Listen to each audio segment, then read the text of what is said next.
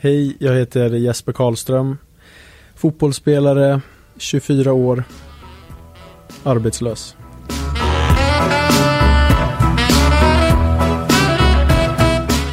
Nu är det match.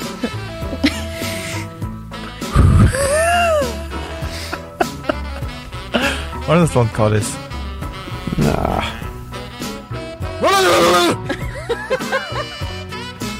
Nej. Sitter och skriker om det rummet.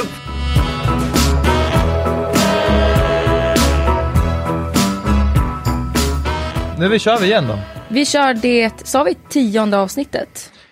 Tionde inspelningen. Tionde inspelningen, så ska Ja. vi säga. Tåget rullar på så att säga. Nytt avsnitt av FPS podcast. Exakt, och vi tänkte börja med att säga att vi ska pusha folk att följa oss på Instagram. Full Potential Strategy heter Instagramkontot. För där händer det lite grejer. Vi har ju gått in i lite ny eh, look och så gör vi eh, lite nya grejer också med våra gäster. Exakt. Så att in och följ, Ja, dela, eh, kommentera kommentera och ge feedback och även på så här, samtalsämnen och gäster som kan tänkas komma. Nu tar vi ett tag i dagens gäst tycker jag. Ja, Jesper Karlström. Yes. Kul du är här då. Kul att vara här. Hur är läget? Eh, det är bra.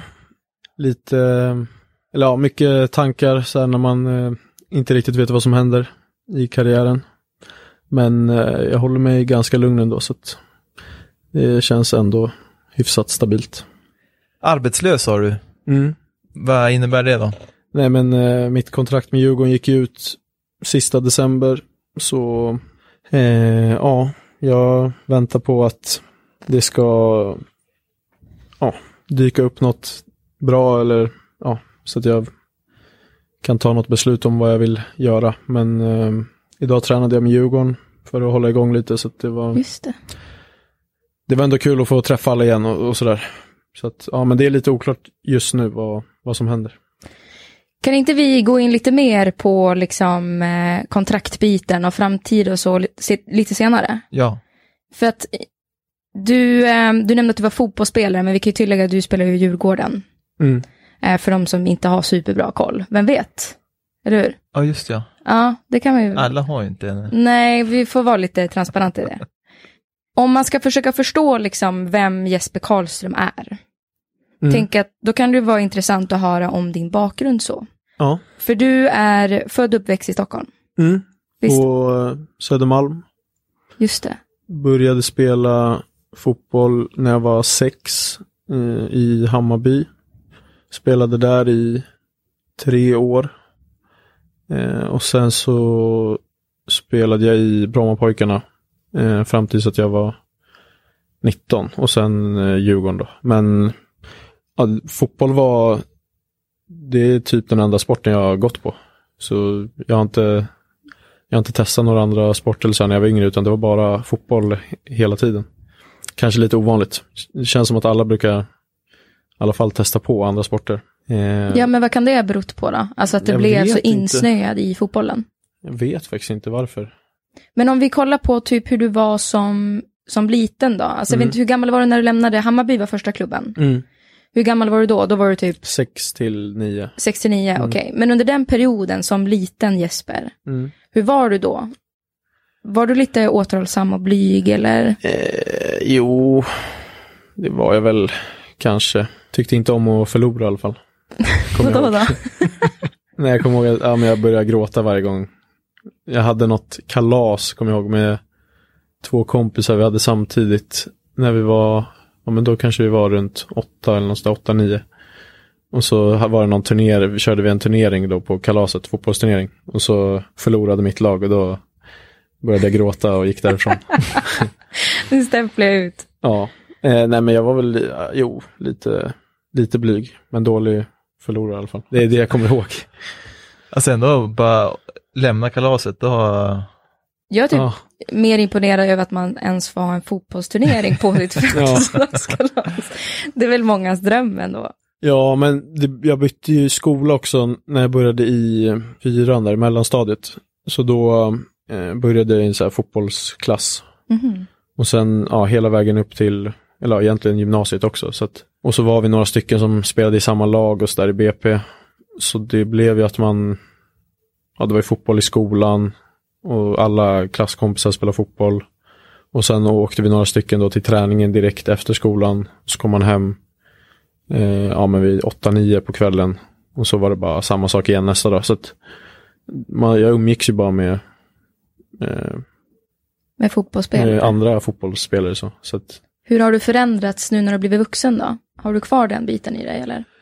Eh, ja, nu eh, skulle jag säga att jag, är, att jag inte är så blyg längre. Det har nog förändrats lite. Sen blir det blir väl också, man läser ju och hanterar vissa saker som, speciellt om man spelar i Djurgården så blir det ju mycket ja, med intervjuer och eh, träffa sponsorer och lite sådana grejer. Så då lär man sig ju att vara ja, lite mer social eller vad man ska säga. Så det är väl något jag har lärt mig och så. Man känner sig lite mer säker i sig själv kanske också. Ja, man är ju illa tvungen, Mm. tänker jag. Jo. Men jag tror också det har, har att göra lite med att det har gått bra i fotbollen och så här. Att man kanske känner sig lite, att ja, det är någon liksom statusgrej på något sätt. Men att man vågar ta för sig Ja, lite men mer. lite så. Att Ja. eh, det blir lite mer självklart på något sätt. Och det är ju skönt att kunna känna sig, alltså vadå, nu har man varit blyg och försiktig och inte så vågat ta för sig, men att så skönt att kunna komma till en punkt när man är lite mer rakryggad och Ja, nu är vågar ta för sig mer. Exakt. Nu, nu känns det som att jag har kommit till en punkt där jag inte bryr mig om vad andra tycker och, och, om mig och sådär. Och då, det känns jävligt bra. Har du fått någon så här kritik som du kan komma ihåg eh, att någon har kommenterat? eh? Eh, ja, jag men det har ju fått många, det har ju hänt många saker, men både från alltså Djurgårds supportrar har jag fått mycket skit Mm. eh, tidigare år. Och sen, ja, från andra supportrar har jag, alltså till exempel mot eh, Hammarby så var det en gång jag filmade. Och då så Ja, blev just det ju värsta grejen av det. Så det, ja, men det, som sagt, det bryr jag mig inte om längre. Men vad är det för kritik? Bara för att, som, Eh, nej men det är väl, alltså från Djurgårds eh, håll då så var det väl att eh, ja, de flesta tyckte inte att jag var tillräckligt bra på planen. Det är många som har skrivit till mig och om mig eh, sådär. Att jag borde lämna och att jag är dålig och sådana grejer. Kan du som distanserar dig från den kritiken? Och, alltså, eller har du känt att du har tagit åt dig vid något tillfälle? Jag har absolut tagit åt mig. Eller tagit åt mig, det är inte så att jag jag vill kanske inte säga ja jag är fan dålig, men eh, man har ju blivit irriterad och det har ju påverkat mig. Mm. För att man känner att ja, de har fel. Och sådär. Men eh, Och det är ju skönt, för jag menar, vad då får man kritik så är det ju lika lätt att kunna känna mm, att man eh, typ tar åt sig det på det sättet att man börjar se på sig själv. ja. ja, men det är klart lite kanske att man börjar fundera och sådär. Men eh, det har väl mest varit att jag har blivit irriterad och arg på Mm. Att det inte blir en rättvis bild liksom. Jag kan förstå så här att det kommer i perioder när man kanske inte är i sitt esse eller att man får mycket kritik från Mm. eh, supporter och så. Men det är också lite annan ton gentemot dig nu. Mm. just på sociala medier. På Instagram eh, och Twitter så är det ju så att många skriver så här hashtag förläng med Kalis. Mm.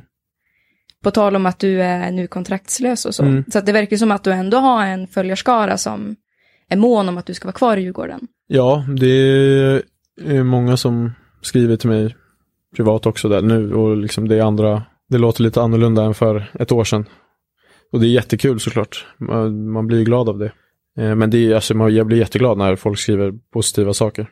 Men man lär sig också att man vet att det kan svänga snabbt åt båda hållen. Jag försöker att inte dras med i det för mycket. Varken ja, nu när det kommer bra kritik också. Det är väl den inre kritiken eller det inre, alltså från en själv som man kanske först och främst ska utgå Ja, från. jag vet ju när jag- så. Ja. Jag, vet ju när jag har spelat dåligt och när jag har gjort en bra match. Och jag är väl, det vet ju Petter om att jag är ganska kritisk mot mig själv också. Ja, det är väl därför när jag känner att det blir liksom en fel bild så blir jag irriterad. Men det är sånt man, får man, man måste lära sig att hantera. Och det tycker jag att jag gjort nu. Det tycker jag att jag har visat också genom att göra det så pass bra förra eh, 2019. För Petter, eh, du har ändå följt Jesper ganska mycket, visst? Alltså rent karriärsmässigt så. Vad, det, om du kan förklara typ, hur har Jesper förändrats i fotbollsbiten? Nej men det är väl, alltså det är ju små detaljer utifrån, och då pratar jag väl som, bara utifrån mitt perspektiv, men alltså som, att kunna hantera alla de här, alltså fotbollslivet är ganska komplext. Det är som Jesper är inne på, ibland så blir man liksom approachad av folk som inte vill en väl, alltså så här, att inte bli påverkad av sådana faktorer och så som bibehålla ett fokus och göra det man ska på en fotbollsplan och så här. Det, det är ett svårt pussel att få ihop, men när man gör det så blir det så som det har blivit för Jesper upplever jag det, liksom, framförallt förra året 2019, att som, det blir den här stabiliteten, man, man, man spelar mer efter det man är bra på, det man ska göra och, så, och då ser man bara mycket, mycket bättre ut. Man har, man har inte samma dippar. Det har ju varit en period nu efter SM-guldet. Mm. Grattis förresten. Tack. Ja, det är stort. Det är stort. Ja, det är avundsjuk. Du har ju vunnit i Danmark. Ja, men Danmark, ja. Det är väl inte att vinna i, i en Stockholmsklubb? Nej, det är Är det större? speciellt. Stockholmsklubbs, alltså att vinna allsvenskan än... Nej, men om vi säger så här, det är klart, bor man, kommer man från Mittjylland och vinner guld med Mittjylland, så är nog det väldigt, väldigt stort. Kommer man från Skellefteå och vinner guld med Skellefteå, så hade det varit überstort. mm. Men det närmaste som, ja men jag hade ju min karriär i Hammarby, så hade jag vunnit med Hammarby så hade det kanske varit då det största. I Jespers fall är det ju stockholmare. Ja, Ja, exakt. Exakt. blir, så blir det extremt stort. ja, man har ju växt upp med, ja, med Stockholmslagen och, eh, och allsvenskan och så där. Och sen få vinna den själv, det är, ja, det är väldigt eh, Måste stort sjukt. för mig. Ja, Har euforin som hunnit lägga sig eller? ja, jo men det, det har den väl. Jag, ibland när jag tänker på det fortfarande så blir det, så kan jag bara så här, fan, är det möjligt ens att vi vann? Alltså det är så sjukt och, eller svårt att förstå. Att man har ändå varit med, spelat Djurgården i fem år och innan det i BP och vi ja, låg i botten och åkte ur där 2014. Och sen med Djurgården har det varit sexa, sjua, ja trea kom vi ett år. Eh, och så sjua förra året tror jag. Och så man vet ju hur svårt det är. Och, eh, för det är ändå, ändå något år som vi har varit med uppe i toppen ett tag. Men eh, ja, man vet ju hur svårt det är att vara med hela vägen och det är så många andra bra lag. Så att, och ändå har man drömt om det varje år att så här, fan, i år ska, man, ska vi vinna. Och sen så gjorde vi det. Det är, det är svårt att fatta. Men den här euforin är ju, den inte kvar på samma sätt. Eh, man måste ju ändå gå vidare och är, karriären är inte slut bara för att man har vunnit. Innan, jag tänkte bara, alltså, vi, kan ju, vi kan ju tipsa om den då. Jag fick ju den eh, nu att titta på. Man, man kan ju som återuppleva era, Mm. de sist, efter Ja. tio sa jag, men det var ju tydligen fel uttryck. Ja, Vad hette det? sista tio. Sista tio, det är Ja. då liksom en dokumentation av Ja, sista tio matcherna. sista tio matcherna för Mm. Djurgården. Som inside, Ja. behind the scenes. Mm. Så har folk lite att titta på. Kan man få. Du har sett den själv Jesper? ja, jag har kollat. Okej, ja, vad, Det- får du tillbaka några vibes? från- Ja, man, det, är, det är gåshud. Ja, men jag är väldigt glad att de, Axel och Ville som filmade och har gjort den, att de gjorde det. För man kommer ju ha med sig det resten av livet, liksom, kunna kolla tillbaks på. Då får man verkligen tillbaks den känslan. Eh, alltså från matcherna och när vi vann och allting. Så det, Vart har du stoppat medaljen någonstans? den eh, ligger hemma någonstans. Ingen koll på vart. Det, är, det är bara en liten Men vad är det starkaste minnet som du tar med dig då? Från, eh, från guldet så? Nej, men det är väl just att vi låg under med 2-0 i sista matchen. Och att vi lyckades göra två mål och ja, det kändes som att vi var helt uträknade där eh, ett tag. Men det är väl just den vändningen som, som jag tar med mig. Och ja, när domaren blåser av och liksom allt det. Den känslan skulle jag vilja ha igen. Blev det några känslotårar då eller? Ja, det var ju alla sk- skratt, eh, tårar, skrik. Ja, det var allt möjligt. Men det är, ja, det är nästan så att jag, alltså när jag kollat på det igen och så här, kollat på matchen igen och så att man får tårar i ögonen. Det är fint då. Du grinade ju inte, har vi ju kommit fram till. Vann guld? Nej, du är ingen grinare. Nej, jag vet inte om, det, om jag var värt... eh, Vadå, det är ingen grinare. Värsta hänger ut med. Jag grinar väl jätteofta. Ja, ja, ja, ja, ja. Jag skojar. Nej, men jag kan, jag kan bara tänka mig vilken grej, för att för mig, för mig själv liksom, som följde allsvenskan så var det ju eh, jag men, Djurgården, Malmö och Hammarby som stod inför sista omgången och hade möjlighet att vinna guldet. Och det var ju som en kamp, flera omgångar i slutet där det var alla vann. Alltså alla hängde bara kvar. Så att det var som en extrem spänning inför den sista matchen. Så jag kan tänka mig liksom den känslomässiga berg och som ändå kanske finns för fotbollsspelare. Om man, ja men i paus låg de under med 2-0. Mm. Då var Malmö guld, alltså hade- då hade de guldet. Eh, och sen så kunna vända på det och ändå som ta hem det. Då gäller det att ha skalle då.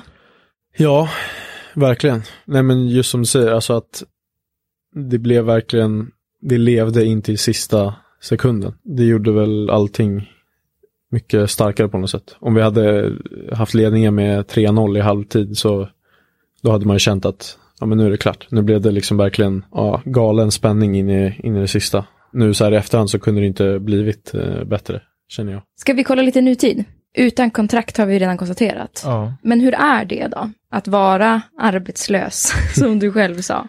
Ja, det är lite konstigt. Jag har inte varit i den situationen innan. Och det är klart att jag hade hoppats på att eh, jag skulle ha någonting klart. Oavsett om det är Djurgården eller något, något annat så hade det varit skönt att, att veta liksom och, och kunna fokusera på, på framtiden så. Eh, så att det är lite konstigt men man får ta dag för dag helt enkelt. Ja, bara försöka, det har vi pratat om mycket också, men f- eh, fokusera på det man kan eh, påverka. Det är en grej på planen men eh, man får försöka använda det i den här situationen också. Även om det är svårt. Ja, alltså just att som inte veta framtiden kan ju vara ganska stressigt. Mm. Och jag, du känner ingen, ingen sån typ av stress, att du blir påverkad på det sättet? Att du kan må dåligt av det? Ja, men li, alltså, jag är inte så stressad så, men eh, det är, för jag känner ändå att det kommer bli bra oavsett hur det blir, men lite så här ångest eh, kan man ha ibland att man inte riktigt vet vad som händer. För hur mycket kan man påverka då? Eller som, vad kan man göra? Liksom, vart, vart lägger du ditt fokus nu till exempel? Nej, men jag, framförallt så försöker jag träna och hålla mig i bra form eh, för att ja, vara redo. Oavsett vad som händer. Ja, jag litar ju på att eh, min agent gör eh, allt han kan för att få fram så bra erbjudanden som möjligt. Så det är klart att vi pratar mycket och jag försöker ta reda på så mycket info som möjligt därifrån. Och, och, så att man vet vad som händer. Annars är det inte så mycket mer man kan göra, känner jag. Och så är det bara att hålla igång. Du var och Mm. tränade med, Ja, idag tränar jag med Djurgården. yes. Det är första gången du tränar med dem efter, Ja, de Semester. började i onsdags så att det man har bara haft några träningar. Men jag har hållit, hållit igång bra ändå. Men eh, jag kände att jag kul att träffa alla och, och skönt att köra med, med ett lag också. Så att det inte går allt för lång tid. Så att inte hela säsongen blir förstörd. Bara för att man har gått runt och väntat på, på något annat. Så ja, då, det, då känns det ändå bra att komma igång lite med ett, ett lagträning. Men vad vill du då? Alltså för jag menar, det, eller ja, vi kan börja med, alltså du nämnde det här om att du sitter och väntar typ så här besked från Mm. agent och lite sådana grejer. Det måste ju ändå finnas ett ganska, en ganska stor tillit till agenten för att som, eh, ja, man ska kunna vara lite avslappnad i en sån här situation.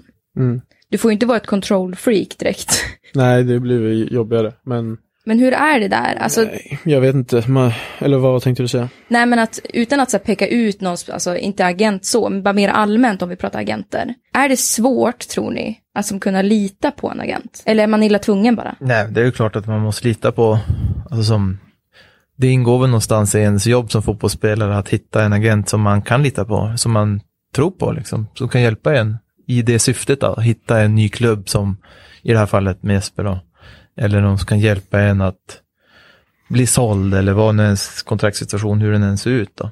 Så att det, det är klart, men det är ju kanske ändå, kan jag tänka mig, eh, jag har ju varit i en lik, i liknande situation själv och det är frustrerande, det är klart, det är det ju. Det är svårt, för man är ganska maktlös. Ja. Nej, jag, jag litar inte på, på någon agent. Okej, vad då då? Nej, men det, det känns som att, alltså man vill ju göra det. Men eh, jag känner bara att allmänt med agenter så, ja, de snackar väldigt mycket. Och de flesta, eller ja, om man, när man pratar med andra och med mina egna erfarenheter så kan det ofta bli att de säger saker som de inte kan hålla sen. Därför så, ja, jag litar absolut inte på, på någon egentligen Nej. nu. Men då måste det ändå vara ganska svårt att som veta lite grann hur man, eh, hur man ska tänka och vara och, och för det är ju det är så fotbollsvärlden ser ut. Alltså jag vet inte, man kan väl inte som fotbollsspelare helt plötsligt börja vända sig till klubbar själv. Det känns väl som ett, ett väldigt dött alternativ. Ja, det finns ju inget som, alltså det är klart man kan det. Men agenterna har väl kommit till av någon anledning då för att på något sätt skapa bättre förutsättningar för fotbollsspelare som Mm. kanske inte ska lägga sin tid och fokus på just det. Men sen har ju fotbollsbranschen blivit, det har blivit väldigt mycket business och det har kommit upp väldigt mycket historier där agenter liksom har misskött sin roll som rådgivare mot fotbollsspelare och klubbar, liksom, vilket gör då kanske att det här förtroendet och den här tilliten till dem eh, minskar. Mm. För man kanske inte riktigt vet vad, det är inte helt så transparent allting kanske och man får inte kanske, ja men det man tror att man ska få eller att det sägs saker som inte hålls och så här. Det behövs ju inte så himla Mm. mycket då för att ett förtroende ska... Nej. Eh, Men hur har det varit då för dig Jesper? Alltså, vad är det för krav som du har på din agent till exempel? Eh, som Alltså- kanske inte... Nej, egentligen har jag bara kravet att de ska bara göra sitt allra bästa. Alltså, ja, det är väl egentligen det kravet jag har. Och alltså verkligen lägga ner så mycket tid och energi som möjligt för att göra det bästa för min karriär och hitta så många erbjudanden, erbjudanden som möjligt. Eh, sen är det klart också att nu med, med tanke på att jag vann SM-guld, spelade varenda match och var en viktig spelare i laget så då tycker jag ändå att jag har att det är rimligt att ställa lite krav på alltså vilken typ av klubbar som ändå skulle kunna komma med erbjudanden. Har du några, några drömklubbar eller någonting sånt som du gärna Nej. hade fått ett förslag från? Nej, så, alltså, nej, absolut inte så, men ändå klubbar på en viss nivå. Eller liksom där det ska kännas bra för mig. Men sen, ja, om, om inte det går så går det inte, men då tycker jag i alla fall att man kan, man behöver inte säga saker som man inte kan hålla sen. Det, det, det är också ett krav. Det är bara onödigt att, att lova saker och säga saker som man inte som man inte är säker på att man kan hålla. hur eh, kan man säkerställa att de gör allt de kan? Nej, det kan man ju inte. Det, det är det man måste lita på. Jag, eftersom att jag inte vet så litar jag inte på det. Alltså, eller det, där får man ju ha en känsla av om man känner personen bra. Men jag har väl blivit ganska kritisk mot agenter överlag. Så eftersom att jag inte vet exakt vad de gör och hur snacket går och så här. Så, alltså jag hoppas ju på att, att de gör det bästa. Men eh, jag är inte säker så För problemet ligger väl i att det är mycket pengar när en spelare ska säljas från ett, en, en klubb till en annan. Ja, i det här fallet ska ju inte någon spelare säljas, utan i det här fallet Eller så ska ju bara, nej, jag är inte ens det, det ska ju bara hittas en ny arbetsgivare. Okej. Eh, Men i och med att det inte finns några pengar däremellan, alltså det finns inga pengar som ska bytas mellan klubbar, så finns det ju väldigt mycket pengar för de andra involverade. Och däribland då agenterna, men också spelaren. Liksom, att det finns så kallade sign-on-bonus och olika typer av ersättningar som är kanske extra gynnsamma just i den här situationen som Jesper sitter i. Du blev ju också uttagen till januari-turnén som, eh, som nyss har varit, men du tackade nej till det. Varför blev det så? Nej, men det var väl framförallt att det var, jag kände att det var, det fanns ändå några alternativ som var ganska nära, så då, då kändes det som att ja, det kunde hända något under den perioden. Då kändes det helt enkelt bäst att tacka nej eh, i och med situationen som jag är i. För man kan inte göra båda eller? Jo, det skulle man säkert kunna ha gjort. Jag hade ett bra snack med Janne och eh, alltså Janne Andersson, förbundskapten. Ja, nej, han respekterade mitt beslut så det, det var ändå skönt. Men jag, jag hade ju gärna velat åka men eftersom att det är och var ganska osäkert så tog jag det beslutet. När jag, och så såklart har jag, har jag pratat med min familj och de som står mig nära. Så då kom vi fram till det beslutet tillsammans. Så det känns ändå som ett så helt okej beslut ändå. Ja, det är ju jättetråkigt såklart och, alltså att spela i landslaget är ju få förunnat så det, jag hade gärna velat åka dit och visa upp mig. Men eh, samtidigt så drömmer jag ju om att komma med i det riktiga landslaget och det sa Janne också, då, då måste det ju funka i vardagen där man, där man spelar till vardags. Så att jag hoppas att det löser sig bra så får man sikta mot nya mål sen och förhoppningsvis kom, kunna spela där någon gång i framtiden. Ja, och jag menar fortsätter du i den takten som du har gjort senaste åren så är det väl ingenting som säger att dörren stängdes liksom bara för att du tackade nej den här gången. Ehm, så. Nej. Eller, eller ska man vara så här lite mer varsam med vad man tackar nej till som fotbollsspelare? Jag vet inte, hur resonerar ni? Nej, nej, det tycker jag inte. Alltså som i det här fallet så var det väl, det bottnas ju i ganska viktigt, alltså det är ju superstora frågor. Det är kanske inte så lätt att åka iväg till Doha i eh, Qatar Eller? Kolla, nu vart Ja. jag så osäker. Nu har varit så liksom börjat testa med geografi. Eh, Skitsamma. Eh, nej men att prestera. Ifall man har ganska stora frågor i huvudet. Alltså det är inte, det är fler spelare som har åkt dit och uttryckt i media efter att de har mycket tankar i huvudet alltså, som, som påverkar dem och deras prestation. Och det är klart, så är det ju. Så det, det är väl helt, ingen kan ju säga vad som är rätt eller fel, utan det måste ju som Jesper i det här fallet då känna efter vad som är bäst för honom. Om vi, eh, vi har ju redan varit inne på det. Lite grann att ni två känner varandra sedan tidigare och så här, eh, har jobbat med varandra mycket med mentalitet just. Och du har ju varit öppen med att du har jobbat med Petter i andra intervjuer och sådär. Mm. Men jag är lite nyfiken på att höra vad är det som ni eh, kan bolla med varandra om? Just när det kommer till den här mentala biten som fotbollsspelare. Nej, men vi kan prata om allt, skulle jag säga. Har du något så här exempel som jag kan bara få ta med mig? Ja, men med agenter eller alltså privata situationer också. Eller om jag känner att det var någon match i år som jag kände att mina crossbollar var inte satt som de brukade göra. Och då så fick jag liksom ja, lite spöken i, i huvudet av det. Och så pratar vi om det till exempel. Vad Det, kun- alltså det kan vara allt möjligt. Spöken? Vad, eller Ja, vad men- kunde du tänka då? Så här att du inte dög eller vad? Ja, men jag kände just då att jag hade tappat det liksom. Jag är, ingen duktig fotbollsspelare. Nej, men just det med crossbollarna, de satt inte liksom som de skulle. Ja, så började jag tveka på mig själv och sådär. Ja, men så, så pratade vi om det. Och, Och då kan ni bolla med varandra?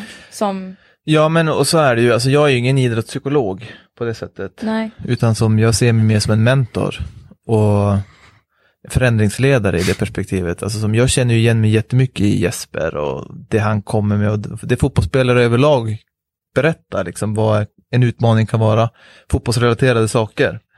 Och där finns det en mängd slumpfaktorer som man kan alltså som, som man stöter på konstant, som kan påverka ens då, tro på sig själv eller, ja men, alltså energi eller fokus som i slutändan påverkar ens prestation på, på fotbollsplanen liksom. och, och över tid om det pågår för länge även ens välmående. Sånt ser jag, sånt, sånt har jag upplevt hela livet och därav så kan jag liksom ha de, de snacken och, och hjälpa dem. Men hur har du gjort Jesper i andra situationer? Alltså innan, så här, innan du tränade på den mentala biten. Hur kunde du hantera sådana situationer då? När du ja, men fick så att du tvivlade på dig själv. Förträngde du det bara? Eller vad? Mm, nej, inte, inte så bra. Man försökte väl tänka positivt typ. Men eh, ja, jag var inte lika bra på att styra tankarna som jag är nu. Tryggare i det och vet hur jag ska hantera det och hur jag ska tänka och, och så vidare. För du får fortfarande negativa tankar emellanåt. Ja, men eh, det är klart att det kan hända. Men eh, i början när vi började jobba då var det väl att, eh, att det kom alltså negativa tankar. Och att ja, i början så var det väl svårt att liksom, hantera dem och sen så lärde jag mig och, ja, hur jag skulle hantera dem och hur jag skulle tänka. Eh, och nu ja, under större delen av det här året så har det, har det knappt kommit några negativa tankar. Så att, att jag har kommit ganska långt i den processen. Så, så nu behöver jag inte ens, nu det sitter liksom inpräntat i, i huvudet. Men gud vad skönt. Ja, men vi har ju snackat om det. Om jag skulle ja, komma till en ny klubb så eh, kan det ju hända att, liksom, att man börjar om lite på noll eller man ställs inför nya utmaningar. Så då eh, får man ju se hur, hur man hanterar det då. Eh, för i Djurgården känner jag mig så trygg liksom med alla i laget och sådär. Det kan nog bli en annan grej om man kommer någon annanstans. Där man ja, får, börja om, får börja om lite. Finns det någonting som du redan nu så kan känna att, ja men, för det kan jag själv känna att, eh, som en nyinflyttad i Stockholm till exempel, att det fanns ändå vissa moment här som var svåra att ta in. Jag var ju skitstressad över kollektivtrafiken, det visste jag redan från början att det här kommer att vara ett problem för mig. Men kan du känna att du, ja men nu, om det blir en ny klubb, att du redan nu kan bara, okej men jag tror att jag kommer att ha problem med att så här, ta för mig eller hitta, hitta höll jag på att säga, ja men du förstår vad jag menar. Alltså just på planen, där känner jag, alltså där känner jag mig helt redo för att alltså, göra min grej och spela mitt spel. Oavsett vad som händer. Sen vet man ju inte hur det blir, men det, så, det, där känner jag mig verkligen redo. Men sen är det klart att så är jag väl lite som person också, som vi pratade lite om förut, så där är jag väl kanske lite blyg fortfarande när man kommer till nya, grupper och så. Att man är, det är kanske svårt att vara sig själv i början i alla fall. Och om det är ett lag eh, ja, utomlands och, och alla inte pratar samma språk och sådär så kan jag tänka mig att det blir svårare också att vara sig själv. Men eh, det är jag inte så orolig för. Utan det är för fotbollens skull. Du kan inte känna dig nervös då? Nej, just nu är jag inte nervös. Men det kommer man säkert vara. Inom en snar framtid eventuellt då? Ja, Nej men vadå, kan inte du känna det? Tvivlar du aldrig Maja? Hela tiden. Ja. Jag är ju, jag är ju lagd åt det hållet, precis som du Petter. Alltså jag har ju sån ångest ibland, det är helt sjukt. Ja. Ja, men det, ligger, det är våra gener. Så, Alltså så här, så i det perspektivet så är det, det, nej, men det är så kul när man får jobba med det man gör och verkligen ha ett sånt tydligt syfte. När jag upplevt det själv. Att som få vara det bollplanket eller det som vägleda i det här fallet unga killar liksom som ambitiösa fotbollskillar till att bli tryggare och hantera sådana saker mycket bättre och som ser hur det framstår. Jag pratade med Jesper morgonen som de hade sin sista match mot Norrköping. Mm. Och jag var nervös för Jespers skull. Och, och han var så här, det här blir kul. Och jag bara, kul? ja. Ångest? Du måste ju bara säga att du, det var inte så du pratade med Nej, så säger jag Nej, inte så till att- dig. Nej, men i att mitt alla- huvud, Ja. jag är ju som, jag är nyfiken, jag är Ja. nyfiken hela tiden, så när man märker så här, okej vad säger han? Och han tyckte det skulle vara kul, då blir jag så här paff i huvudet, jag bara wow. Mm. Vilken skön känsla. men hur gör man? Ungefär så. ja men det där är ju, jag tror det är supermånga som inte har det där i sig. Alltså snarare känner en, en ångest eller en nervositet. Nej men det är klart att jag var nervös också. Men eh, alltså sen mest spänd och jag ville bara att matchen skulle börja. Och jag tyckte verkligen att det skulle bli skitkul. Man kände av det på stämningen liksom. Det var så många där och, och allting. Så att, eh, och det tror jag inte att jag, jag tror inte jag hade haft samma känslor eh, för ett år sedan bara. Om det var samma typ av match. Hur tror du att du hade tänkt då? Nej, då hade jag nog varit jättenervös och då hade jag nog känt sådär att man, att man kunde förlora. förlora Som jag. Som det. Ja, Nej, nej, men- men, lite mer att, man- så här, att man har något, något att förlora. Nej, men vi snackade om det efter. Jag hade ju två skott i första halvlek. Ja. Att du var, du satt och skrek hemma i, i soffan för att jag missade. ja.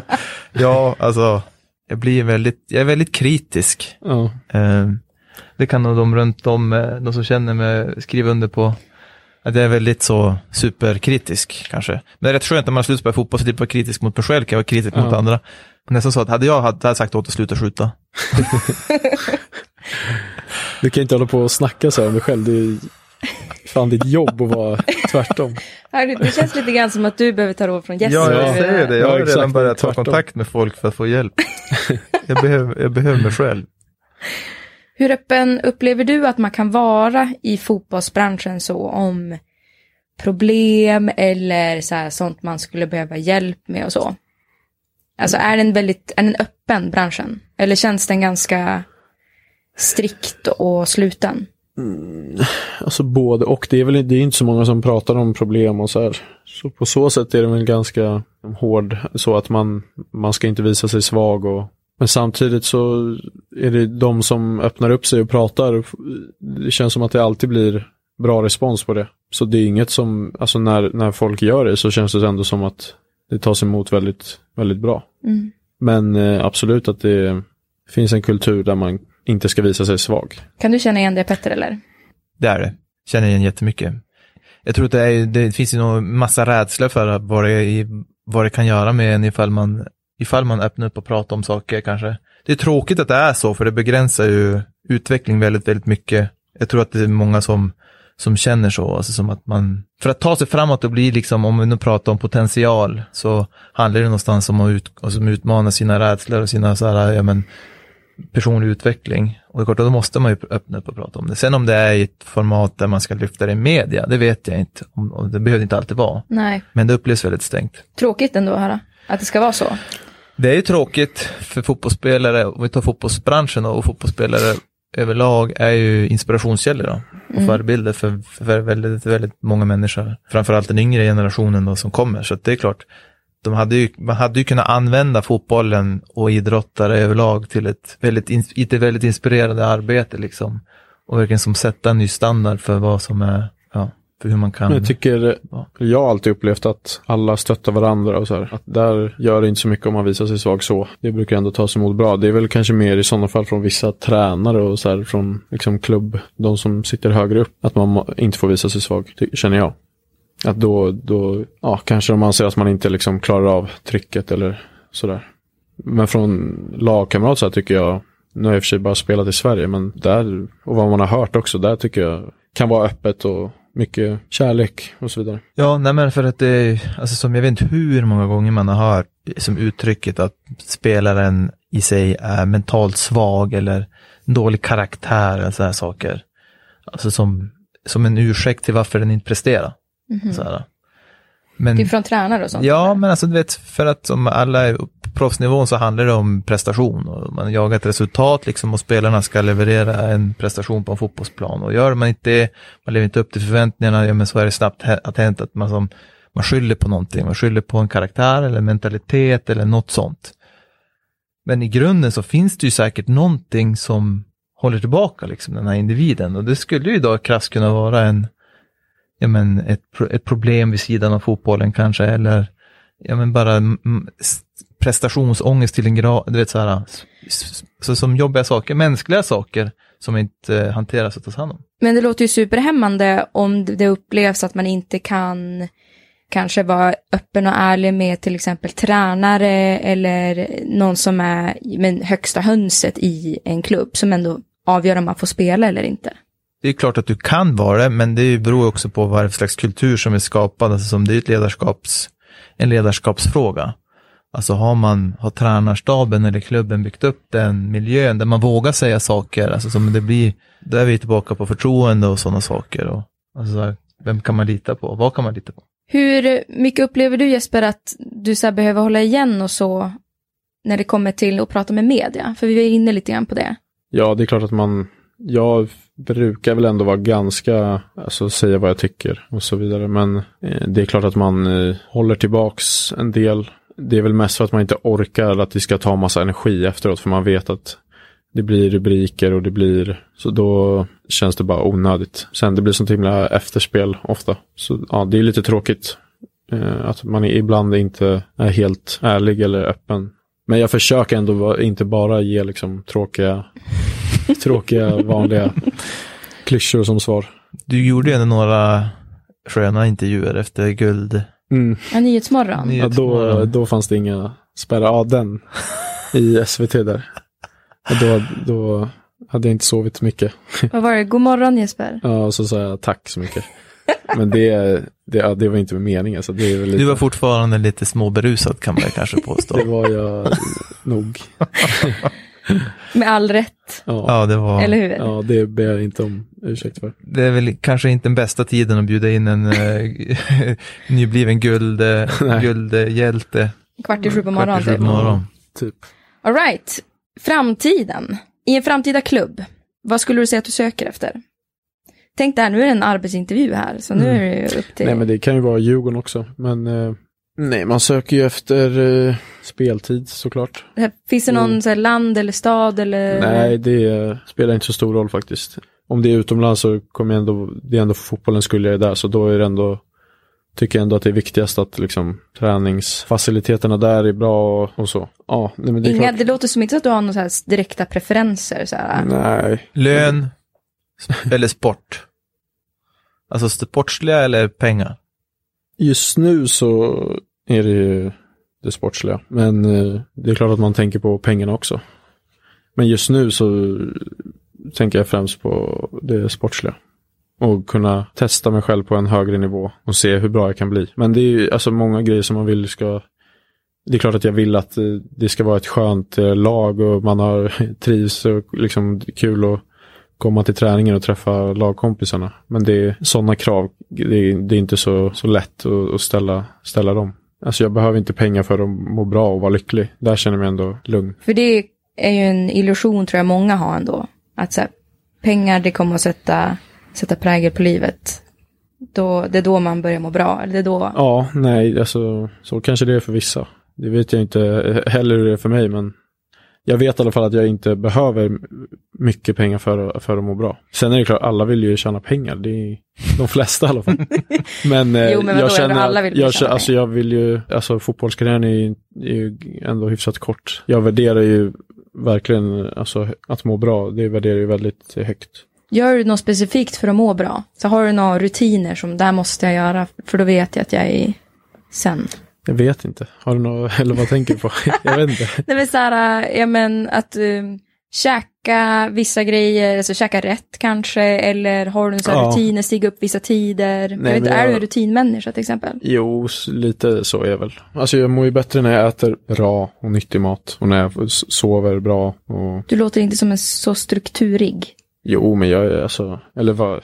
Ja, nej men så att man är, så att jag måste stiga upp klockan fem eller jag måste stiga upp klockan sju eller alltså att det Nej, finns en men sån jag- rutin det- typ. Men Det, är- alltså, jag går ju upp tidigt eftersom att träningen börjar. Men det är alltså, annars får du böter om du inte dyker upp. ja men alltså, jag, nej men annars, jag, jag är väl lite av en alltså, morgonmänniska så jag vaknar ganska tidigt. Även om jag kan sova länge. Så jag, ja, jag gillar att ändå vakna, gå och lägga mig hyfsat tidigt och, och gå upp ganska tidigt. Vad har du ingen sån här, um, någon uh, mental, alltså som hur boost, har du någon, på något sätt du boostar dig själv? Vi pratar om det, i de flesta avsnitten så brukar vi fråga om gästen har någon speciell metod för att som stärka sitt eget självförtroende, liksom så här att liksom positivt snack eller så här att man, ja vi har haft massa olika exempel på Ja. mindfulness eller meditation eller sådana saker. Har du någon sån eh, teknik som du använder av?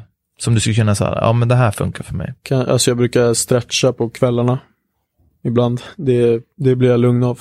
Känn, alltså då, då känner jag mig i balans. Specifikt framsida lår då eller? Ja, faktiskt. Nej, men hela, hela underkroppen. Men eh, Vad, vadå Ja. framsida lår? Var det någonting som så här, någon grej bland alla fotbollsspelare? Nej, jag gillar att stretcha framsida lår, jag tyckte det är skönt. Nej men annars eh, ja, har man ju, och försöker bara påminna sig själv om vissa grejer liksom. För att boosta självförtroendet och, och så. Jag börjar med en sak. Vadå? Jag börjar sätta upp lappar på kylskåpet. Just det, men du har inte ens skrivit dem själv. Nej men för att jag bad Ida skriva för hon skriver snyggare. Det, och det mår du bättre av. Ja, Okej, vad står Eller det på kylskåpsdörren? Ja, det står enjoy. Ja. Jag ska må bra. Ha kul, är det väl kanske. Så faktiskt varenda morgon nu så har jag som försökt peppa mig själv till att så här, varen- varenda morgon när jag vaknar så ska jag gå förbi den där och så kollar jag och så ska jag, och just ja, idag ska jag ha kul. 200% mer kul, Ja, brukar du säga ibland. ja faktiskt. Nej men det funkar. Det Ja, så jag tror stenhårt på sådana grejer. Det funkar. Man måste bara vara lite konsekvent över det. Men hur Jesper, ska du ta nästa steg i karriären då? Har du någon konkret plan så? Till att börja med så måste jag veta vart jag ska spela men annars så jag kommer göra mitt, mitt bästa, liksom absolut bästa oavsett vart jag, vart jag spelar och försöka få ut så mycket som möjligt. Det, ja, det är den planen jag har just nu. Finns det några tankar om, om EM som kommer nu i sommar eller? Nej, verkligen inte. Eh, och det säger jag inte, alltså jag försöker inte trycka ner mig själv nu men det är mer att jag ja, kan inte påverka det, eller jag kan ju påverka det genom att träna bra och spela bra och göra mitt bästa men det är inte jag som tar ut laget så att det har jag faktiskt inte tänkt på en sekund. Men skulle det hända skulle det vara jättebonus. Tackar du inte nej? Nej, då kommer jag inte tacka det. Om det skulle bli så nu att du sticker iväg, utomlands till exempel, eller till en annan klubb, och du, det blir ingen Djurgården just nu, låt säga. Hur ser du på att eventuellt kunna komma tillbaka till Djurgården? Eh, ja, alltså det skulle jag jättegärna vilja göra i sådana fall. Någon gång. Det finns ju garanterat många fans som skulle vara superglada. Ja, och det är jättekul verkligen att, att de tycker det. Och ja, med all den kärleken man har fått uh, av så många och eh, uh, av det man har upplevt här så ja, jag skulle jättegärna vilja spela i Djurgården igen om jag skulle lämna nu. Sen måste det också vara att de, att Djurgården vill ha tillbaka mig och att det ska passa rätt liksom med spelare på min position och, och så vidare. Om jag hade fått bestämma så hade jag ju jättegärna spelat i Djurgården igen. Om jag nu lämnar. Alla gäster får ge med sig en låt som eh, vi tar med oss i slutet av avsnittet som vi ska lyssna på. Och Petter har vissa preferenser på vad det ska vara för typ av låt. Okej. Nej, inte vad det ska vara för typ av låt, men vad låten ska representera. Ja, att den okej. ska som Oj. Stå för... Nej men På alltså, du, uppstuds. nej vadå på uppstuds? berätta. du har väl en playlist eller något sånt du får Ja. gå igenom sen. Nej men alltså det ska vara Jesper som ska tagga igång och hitta, jag gillar det där ordet, sinnes, den rätta sinnesnärvaron inför en match. Okej. Liksom du ska tävla. Ja, då måste jag ta upp här. Så när vi lyssnar på den här och spelar den i- på vår playlist sen när jag kommer att stå där i gymmet och mata stakmaskin. Så kan jag som tänka, nu är jag Jesper här då, Inför en match. inför en match. Så när jag åker Vasan kan jag ha den till exempel. Just det. Du ska ge dig på det där. Eh, ja, men jag skulle nog säga, den har jag ändå lyssnat mycket på förra året. Eh, vårt år med tjuvjakt och estraden. Den eh, gillar jag. Den har jag aldrig hört tror jag. Den har Ja. jag lyssnat mycket på. Den är bra. Ja. Vi ska börja tacka av dig Jesper. Superkul att du har varit här och jättespännande att se vad som kommer att hända för dig nu. Mm. Jag tror att det är många som följer dig ganska skarpt för att se vart du hamnar. Ja, Inte bara media utan fans och sådana grejer. vi får se helt enkelt. Vi får se. Ja. Tack för att du kom hit Jesper. Tack själva. Superkul. Och så drar vi igång den där tjuvjakt här. Ja. Tjuven. Det är bra. Vi hörs. Oj. Oj. Oj.